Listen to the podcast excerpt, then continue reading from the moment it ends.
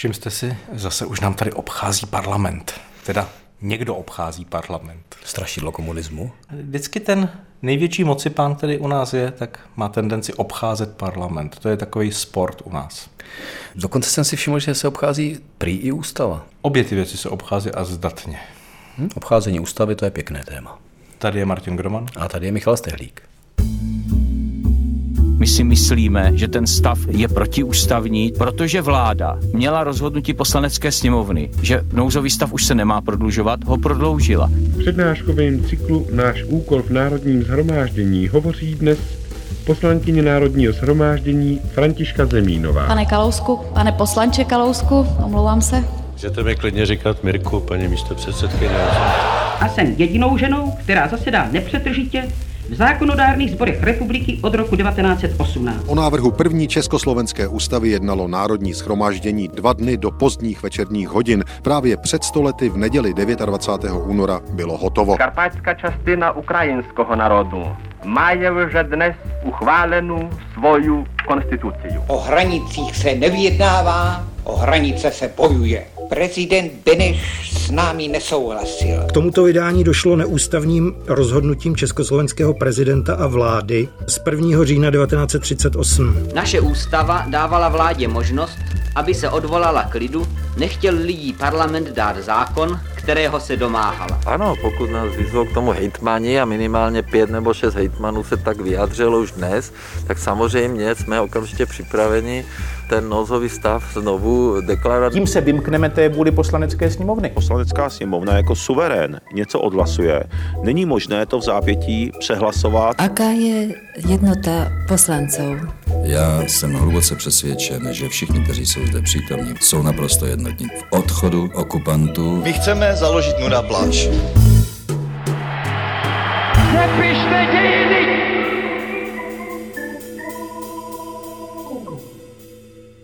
No ale ono to jako obvykle není novum, to, že ti, co rozhodují a řídí a vládnou, takže ti, co jsou zástupci lidu, chtěli jim do toho žvanit, takže jsou jim trošku na obtíž a ještě si přijímají nějaké ústavy, které taky jsou spíš na obtíž nakonec pro to vládnutí. Ono to jako není ani novum republikánské. Jako už na konci monarchie došlo k zablokování českého sněmu, to se málo ví, že český sněm, ten slavný český sněm, a v dějinách se s ním potkáváme v dějepise pořád, že jo, takže vlastně končí tím, že se jako několik let nesejde a pak ho vyhlásí za neprovozu schopný, zablokují ho a konec. Jako to se rozplizne do ticha úplně. V roce 1908 byly volby někdy na jaře, poprvé se sejdou na podzim, hned na první schůzi se Češi a Němci zablokují, takže se nenavolí ani orgány toho sněmu. V roce 13, když se pořád nic neděje a v roce 1910 už si z toho dělají i humoristické listy legraci. Manželky poslanců se durdí, protože nemůžou dokazovat, že jsou paní poslancové. No je vidět, že spíš jsme potom v celém 20. století naopak v situaci, kdyby bylo zázrakem, kdyby se ten sněm, ústava nebo zákony spíš neobcházely. Máme tak. úplně opačnou situaci. Máme tradici v tom obcházení, nemáme tradici v tom ctění těch institucí, to je o, zajímavé. Ostatně, než si namalujeme první ústavu Československé republiky, tak ty dva roky uplynou, než nastane rok 1920 a máme vůbec ústavu. Otázka je, jak se k ní chováme nebo jak je napsaná, ale každopádně taky to trvá nějakou dobu. Dobře, no tak ale vznikla republika, tak prostě jsme najednou k těm institucím republikánským přece měli jako větší jako radost z toho, že to máme, tak jsme to ctili, ne? No já když... Třeba Masaryk musel ctít ústavu. Když si čtu stenozáznamy ze sněmovny, tak se nestačím divit, eh, jak moc jsme něco ctili nebo nectili, ale to je spíš charakterem těch poslanců, než, než to ústavou. Ostatně u té ústavy vždycky rád cituju tu preambuli, která je moc hezká, která vlastně ukazuje, jako jak jsme ten stát cítili my. To mi je důležité, protože on to začíná tím hezkým my národ československý. Jakože že jako tady žijou třeba jiný národy v milionech obyvatel, to ne, ale my národ československý jsme si napsali ústavu své republiky. To A to už tehdy zaskočilo ty ostatní národy, pokud vím. Bylo to docela jako, jako nepříjemné. Sice je plná občanských práv a je vlastně napsaná moc hezky, by se dalo říct, ale ta preambule docela jasně říká, kdo tady vládne. My se tady u toho obcházení pravidel nebo dokonce vlastních slibů budeme asi často motat kolem jména Edvard Beneš. On už na té mírové konferenci v Ženevě sliboval v té dlouhé odpovědi zboru tam, několika hodinové, že ta republika bude konfederací. Tam vzniká ta představa Československa jako nového Švýcarska. No když sedíte v Ženevě, co byste neslíbil? Švýcarům Švýcarsko? No ale o necelé dva roky později v té ústavě o konfederaci není ani slovo a první slovo je my národ československý. Uvozuje to, kdo tady vládne a potom je otázka, co se s tou ústavou stane. Přeskočme pouhých 18 let opět k Edvardu Benešovi, co se nám vlastně odehrává v 38. roce s naším úžasným parlamentem a co se nám odehrává s naší ústavou. Když se mění a přemalovávají hranice státu, neměl bych do toho parlament trošku jako promluvit? No já jsem se schválně díval, když jsme u toho parlamentu, jak to bylo v roce 38 se zasedáním, tady to mám, zasedal naposledy před Mnichovem 2. srpna 38. Tam samozřejmě jako sice bylo ohrožení republiky, ale o Mnichovu není ani slovo. A po Mnichovu se poprvé parlament schází 17. listopadu 38 a první, co řeší, tak jsou dva poslanci, kteří zemřeli v létě a připomíná si projevy jejich památku. Jedním z nich je Andrej Hlinka, vyzdvihován jako demokrat a zastánce práv Slováku a tak dále. Ale jako vlastně k Mnichovu se ta schůze dostane až v druhé půlce, kdy premiér Sirový tam přednese projev a řekne, teda jako jak se to celé provedlo a co armáda a co to, ale žádné hlasování se samozřejmě neděje.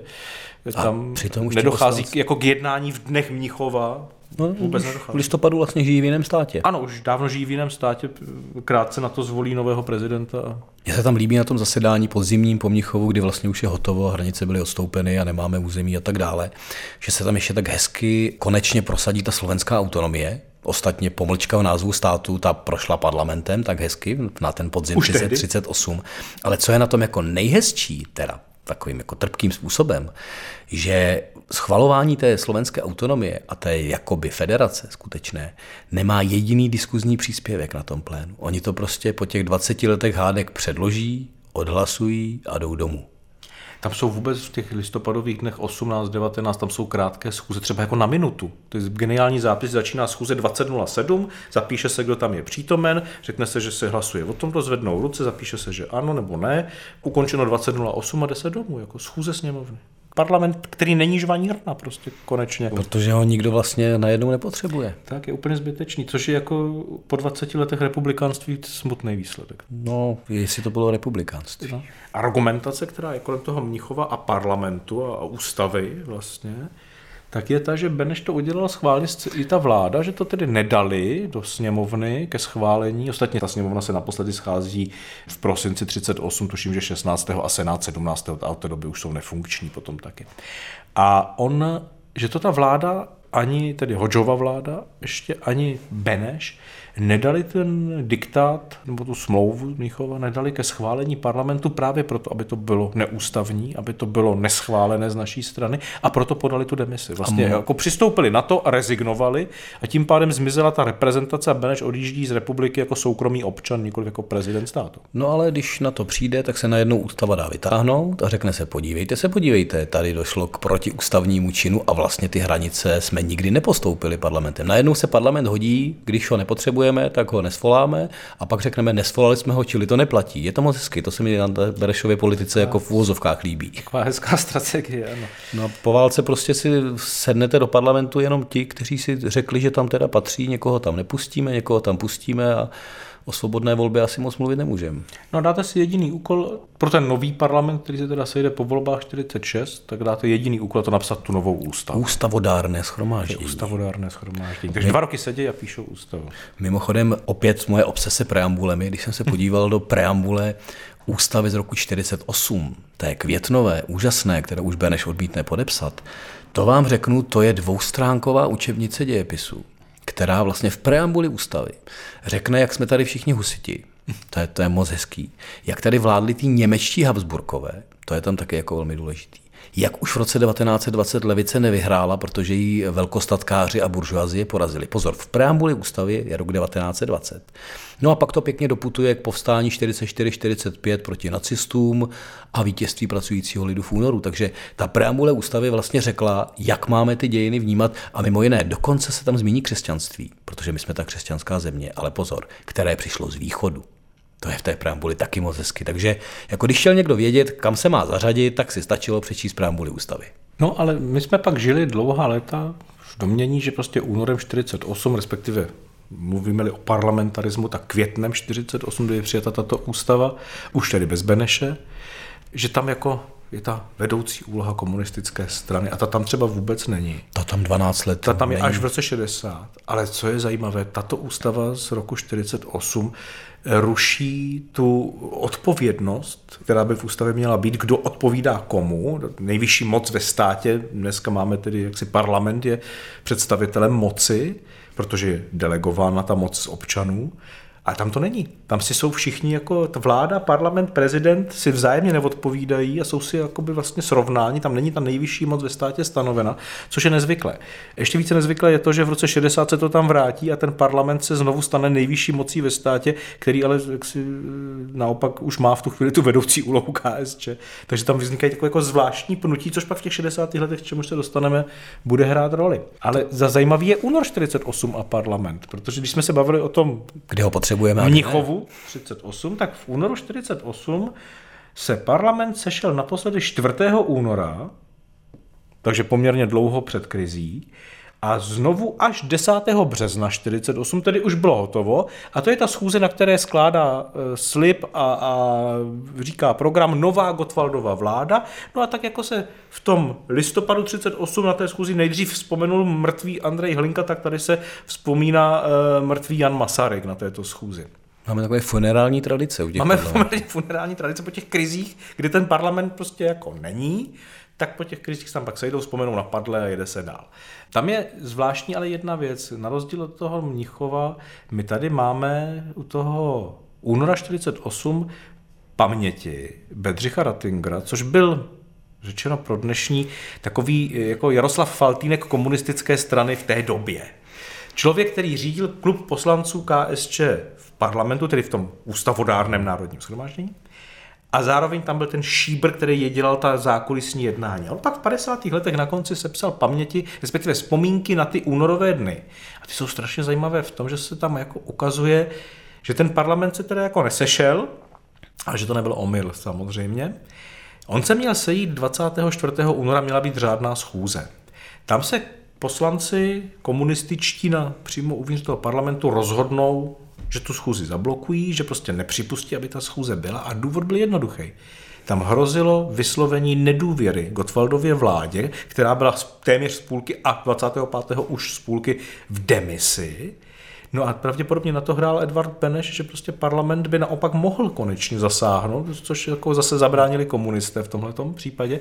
A jsou tam rozkošní jako epizody v těch pamětech, kdy oni v tom parlamentu si uvědomí, že vlastně hrozí vypovězení nedůvěry vládě v parlamentu, že se tomu musí zamezit. A vyšlou emisary, kteří běží k Prašné bráně do centrály KSČ, varovat Gotwalda a vedení strany, že teda jako pozor, parla- nezapomeňte na parlament.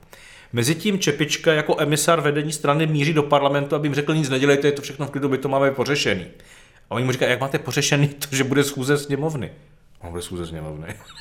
a ty jsou všichni překvapení, protože vůbec neovládali ty mechanismy, kterými se v normální situaci děje politika. Jenže to ukazuje, že tam žádné normální, normální situace nebyly. Tak já myslím, že pro ně byl zásadnější 22. února schůze závodních rad, kde zatleská tak. 7900 delegátů Zápotockému s Gotwaldem, jak je potřeba vyčistit justici a vyčistit ostatní politické strany. To bylo prostě, ta moc ležela jinde, ta ležela na ulici a ležela v těch paralelních strukturách, což je mimo jiné vždycky v těch zlomových momentech komunistů jako moc hezké, nebo zase v úzovkách hezké, že oni vytvoří paralelní mocenské struktury, vlastně tu moc si seberou jinudy a ten parlament potom už jenom loutkoherecky prostě sehraje v tomhle případě v březnu tu jejich, tu jejich mocenskou roli, čili ústava cár papíru a nic, co by pro ně byl problém. Mimo jiné, také se mi líbí, že ve své době byla nejchválenější ústavou světa proslula Stalinova ústava z roku 36, kdy na papíře bylo úplně všecko od svobody schromažďování, slova, vyznání. Také jsem si nedávno četl pro zajímavost, dokonce je tam svoboda vyznání i svoboda protináboženské agitace. Je to tam prostě přesně takhle jako řečeno, že můžete být pro i proti a my vám to říkáme ústavou. Ale pro ty komunisty to byl samozřejmě papír. To nefungovalo. Úplně stejně se chová Gottwald v 48. No ale zase každému, kdo by chtěl, aby parlament byl mašina na hlasování a nebyl žvanírna a komu nevadí, že ústava je cár papíru, tak se třeba musí fakt líbit 50. léta v českém parlamentu. Protože třeba mezi lety 54 a 60, což je jedno volební období, máte 6 let tehdy, tak se koná 38 schůzí. Za 6 let. Za 6 let. To je geniální. No tak to, To je prostě krásné. Jdete jednou za čas do práce, odhlasujete to a jdete zase zpátky. Tak. Do jednotného zemědělského družstva, generálního štábu nebo jinam podle toho, odkud jdete. Povolá, odkud vás povolali do parlamentu. A tam prostě 38krát se sejdou za 6 let a odhlasují, co je potřeba. To, to, mašinka, která funguje bezvadně. A pak bezvadně dojde k tomu 60. roku, kde máme tedy další ústavu, kde už je ta vedoucí role. A zase se mi tam líbí prámule, já s nima dneska nedám pokoj. Tentokrát tam v podstatě, on to i novotný potom ve svém patetickém projevu téměř vzkřikne, že socialismus u nás zvítězil že po těch 12 letech už ho máme a dáme to do té preambule ústavy, že teď už jsme zvítězili a budeme k těm světlým zítřkům a ústavou si řekneme, že to prostě tak je. Moc hezké. No akorát ta ústava je přijata po volbách, takže podle ní se volí až o čtyři roky později vlastně. Tam dojde k naplňování průběžnému toho znění té nové ústavy. A tam se stane divná věc v komunismu, v roce 64 jsou volby a do toho parlamentu se nově dostanou někteří lidé, jako třeba František Kriegel, který pak se zjeví v tom 68. jako jeden z pěti mužů Pražského jara. Ale zároveň jsou tam poslanci, jako třeba poslanec Borůvka, nebo je tam Gertruda Sekaninová Čakrtová. A jsou tam tyto lidé, kteří jsou znalí právníci, chápou, co mají v ruce a vědí, že mají v ruce dokument, který říká, vy jste nejvyšší moc ve státě. A nedej bože se tak chtějí i chovat. A oni se tak začnou chovat. A to je jako dohledatelný v poznámkách, to jako, jako si fakt jako čertačka i takhle musíme. A teď oni zavedou třeba interpelace ministrů. Takže najednou jako říkají, no ne, minister tady má sedět, když jedná parlament a odpovídat nám na dotazy, když jsou interpelace. Co nám to jenom připomíná? Ehm, zavedou branný výbor, což mimochodem nebylo do té doby v československém parlamentu, tedy od února 48, nebyl branný, dnes branný a bezpečnostní výbor, protože to samozřejmě jako, jako co by parlament mohl mluvit do armády asi tak. Oni ho tehdy zavedou a mimochodem jeho šéfem se stane Leopold Hoffman, bývalý španělák, bodyguard Gottwalda, vyhozený v procesech. Ten no, se stane šéfem branného výboru, což je podobné jako Josef Pavel, když se stane ministrem vnitra třeba.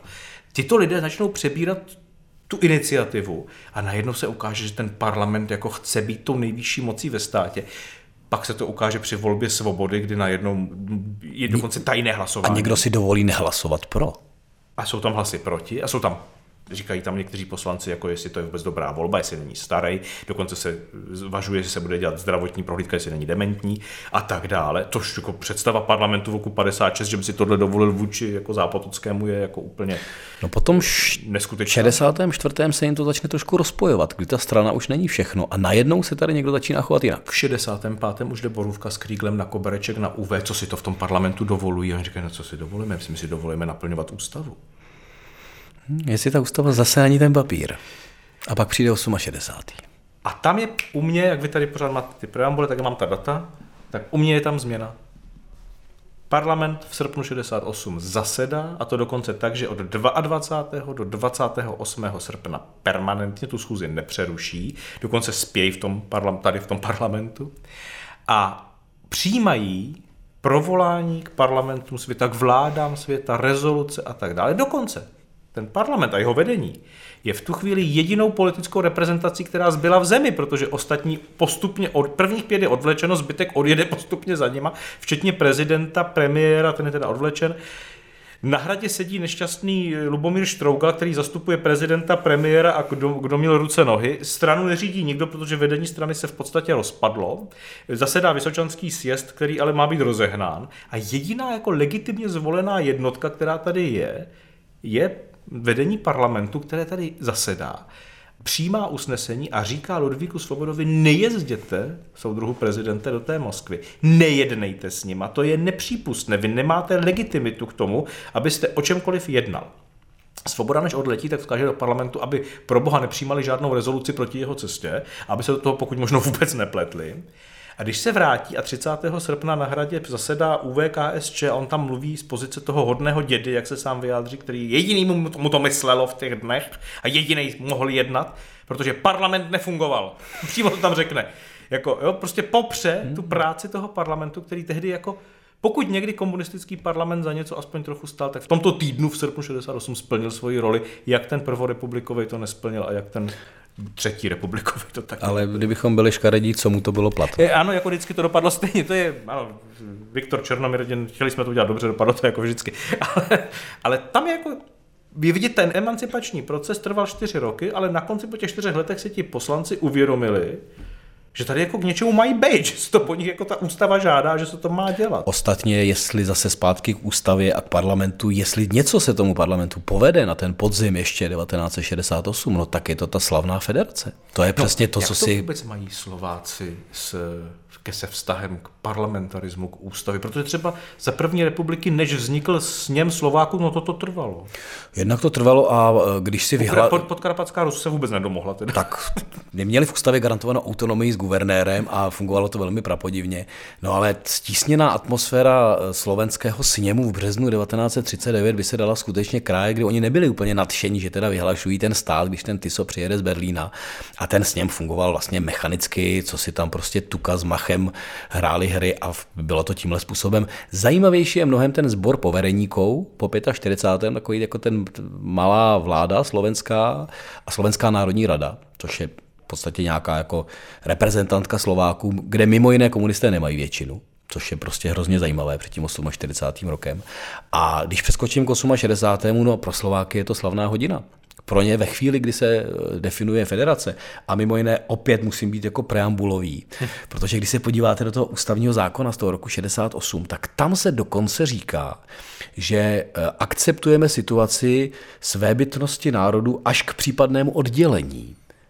Ta ústava dokonce říká, že chceme být spolu v té federaci, ale v preambuli řekne, e, svébytnost a sebeurčení může být dokonce až k oddělení. Mimo jiné s tím se argumentuje i po roce 1989, že již v té federativní ústavě se přece řeklo, že když národ bude chtít být samostatný, tak být samostatný může. Slováci velmi dobře ví, co v té ústavě je, a z hlediska tohohle ústavního zákona je to ta slavná chvíle v lednu 69, kdy je jmenována první slovenská vláda na Bratislavském hradě. A trošku smutně řečeno, když se tady truchlí za Jana Palacha, tak Slováci štengají šampaňským, že mají konečně vládu. Takže to je zase vztah k parlamentu, který byl v tomhle případě velmi pozitivní. Samozřejmě nastoupí Husák, podívá se na ústavu a opět kličkami spíše okolo exekutivními centralizuje, co může. Máme sice federáciu, ale stejně je potřeba, aby jsme to řídili pěkně z UV. Ta disproporce tam zůstane. On některé organizace, které vznikají po roce 69 už v nové situaci, tak mají sice svou federální strukturu, jako třeba eh, dohled nad tiskem, že jo. Vznikají slavné čuty, suty a futy, tedy Český úřad pro tiské informace, slovenský a federativní.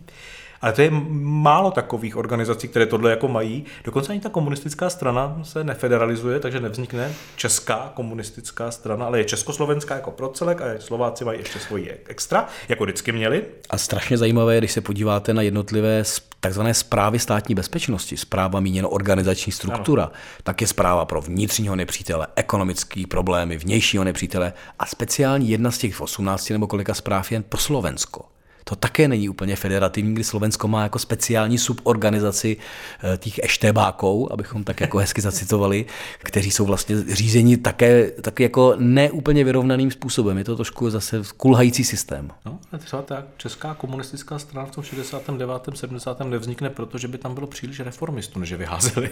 Tak, tam by se slezli. Těch pár set tisíc lidí, než, než té strany dostali skoro... Takže to vlastně nevznikne, právě Husák si to nepřeje, že jo?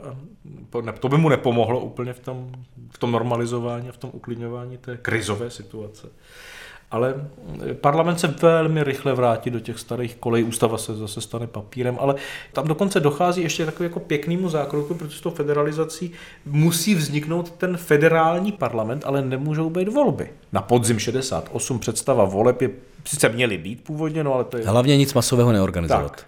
Takže oni k prvnímu lednu vyhlásí tu federaci, najmenují teda, nebo ustaví federální schromáždění se sněmovnou lidu a sněmovnou národů, ta se dělí na českou a slovenskou část, No a teď musí obsadit ty funkce, takže se v tom federálním parlamentu 1. ledna 69 ocitnou ještě i ten Kriegel, i ta Sekaninová, ti, kteří nehlasovali pro přijetí mm, dohody se Sovětským svazem a přetrvání vojsk dočasné, tak ti se stále stanou ještě poslanci federálního schromáždění, končí až na podzim 69 nebo v roce 70 někteří a tak dále. Protože ta místa se musí někým obsadit, musí tam někdo sedět, že Kriegel dokonce po té, co je v květnu 69 vyloučen ze strany, tak v tom federálním schromáždění sedí jako nestraník, jako, což je zvláštní. No ale v soukromých hovorech tyto lidé říkají, no máme tam zůstávat, tam jsme za šašky. Teď oni to úplně jako znásilňují a ten parlament chtějí, aby jenom zase hlasoval, no u toho já přece nemůžu být. No ale rezignovat zase nemá smysl, protože tím pádem hodíme ročník do ringu a necháme jim to. Tak tam se snaží vystupovat a v těch zápisech, těch stenoprotokolech, které nikdo nečte, jsou ty jejich projevy, kde protestují proti některým chováním a tak dál, ale tam jsou skvělí lidé, jako třeba minister bývalý Plojhar, který vydržel v parlamentu od toho roku 48, kdy ho ten Rattinger přesvědčil, že má ty lidovce teda jako přihrát těm Ten vydržel lecos. A vydrží tam až do konce a dokonce tam říká, až do, těch, do té normalizace a říká jako, je potřeba nejen hlasovat, ale i děkovat straně, že to takhle hezky jako zvládla. No, trvalo to 20 let. Trvalo to 20 let. A takovýhle lidi tam vydrželi. Zároveň už máme ten podzim 89, tak je moc hezky vidět, jak se to vrátí k tomu 69. a řekne se pozor, pozor, když tady vylučovali potom lidi z parlamentu, tak my můžeme naopak udělat jako historickou opravu, myslím, že Jíčínský a další s tím jako přicházejí a uděláme kooptace. Donutíme vás několik, ať, ať odstoupíte, aby jsme dostali zpátky do parlamentu třeba Dubčeka. Tak ono by bylo pikantní, kdyby Václava Havla prezidentem volil Vasil Bilak třeba. Myslím, že Vasil mimochodem... Bilak je zrovna ten rezignující těsně před volbou Václava Havla. A víte, kdo tam nastoupil mimochodem v té době v těch kooptujících? Z těch, co jsou tam do dneška, třeba Lubomír Zaoral? Přesně on. on už je jediný, který tam je od té, od té kdy byl kooptován v prosinci 89. A v konečném důsledku jsme ten parlament použili, protože Marian Čalfa to vymyslel tak jako hezky, zase použiju slovo. No a ten parlament, který je z velké části navolený v tom 86. volí 29. prosince 89 Václav Havla prezidentem. A teď se budu jako zlej a není to taky v obcházení parlamentu, jeho svobodné vůle, to, co tam tehdy ten Čalfa provedl? No jednoznačně. On se dokonce sám vyjádřil v interních jednáních, že některým něco slíbil a některým prostě as prostě vyhrožoval, aby prostě zahlasovali tímhle způsobem. Takhle se zakončila revoluce. A mimochodem neprospělo to té demokracii. Úplně ne, no, ale pak se zase ukázalo, že ani Václav Havel nevnímal, co je to parlament, když tam napochoduje o lednu 90 a řekne, tak tady změníme název státu, tady máte znak, vypuste socialistická a jdeme domů. A teď se tam zvednou jednak ti Slováci, řeknou, počkejte, jak, jak Československá, kde je, kde je to Slovensko? No tak se zvednou někteří, kteří řeknou, ale takhle parlament nemá fungovat ten zvyk, že se to prostě prohlasuje tou hlavou, tím, tím mágem z hradu, prostě skončil. A tady je někde prostě začátek velmi hektické parlamentní skutečné práce 90 až 92. My to bereme velmi často za chaos směrující ke konci státu. Ale to je jediný možná okamžik ve 20. století, kdy jsme skutečně parlamentně pracovali a kdy se toho tady teda odehrává velmi jenom kolik ty desítky a desítky zákonů, které prosviští parlamentem. A zároveň tam se trvává, to je spíš důvod toho rozpadu, ta představa těch lídrů, těch jednotlivých silových politiků, že stačí, aby to oni jako zařídili, prohlasovali, nějak to zařídíme a bude dobře. Teď jsem nedávno četl rozhovor s Petrem Pidhartem z doby, kdy skončil jako premiér, takže první půlka 90. let. A on tam vzpomíná na ten krásný výjev, kdy Havel je povolal všechny do těch lán, zavře je tam a řekne, neodejdete odsud, dokud nevymyslíte nový název státu a neschodnete se na něm a postaví ke dveřím dvě holky v uniformách s pistolí u pasu, což všichni vnímají jako, jako divadelní kulisu, ale oni s nima opravdu chodí i na záchod, jako aby na ně dohlíželi. A pak je nepustí, dokud se neusnesou, jak se ten stát Česká no, nově... a Slovenská federativní republika. No a tam vymyslí Česká a Slovenská federativní republika a nastanou dva problémy, protože rozděleno na dvě je to Česká republika a Slovenská federativní republika, což je nesmysl. A navíc tam Slováci mají malý s, takže Slováci chtějí velký s. Povolá se jazykovědec do těch lán, aby řekl, že může být velký s. On řekne, tak když je vůle, může být všechno. Tady se obchází nejen parlament, nejen ústava, i jazyk. No když je potřeba se dohodnout, obejdete cokoliv. Úplně. A ten Pidhart to tam říká potom po té zkušenosti, říká, no ale jako ve chvíli, kdy znásilňujete i jazyk, tak to je na tom vidět už. Jako to už se ukazuje, jak to myslíte vážně s tou demokracií, s těmi pravidly a ctěním nějakých pravidel. Tohle je jako zásadní. My, my ani v tom svobodném světě To, že platí nějaká pravidla a že prostě věci mají mít svůj řád a že hod parlament ať rozhodne jakkoliv, tak je to nejvyšší vůle lidu, která v té zemi je. Tak kdybych to schrnul... Moci pánovi nelíbí, tak to nefunguje. Trošku smutně, tak bychom velmi těžko hledali ty chviličky, kdy to vnímáme vážně, kdy respektujeme pravidla a vůbec víme, co máme v té ústavě. Většinou je to přesně naopak.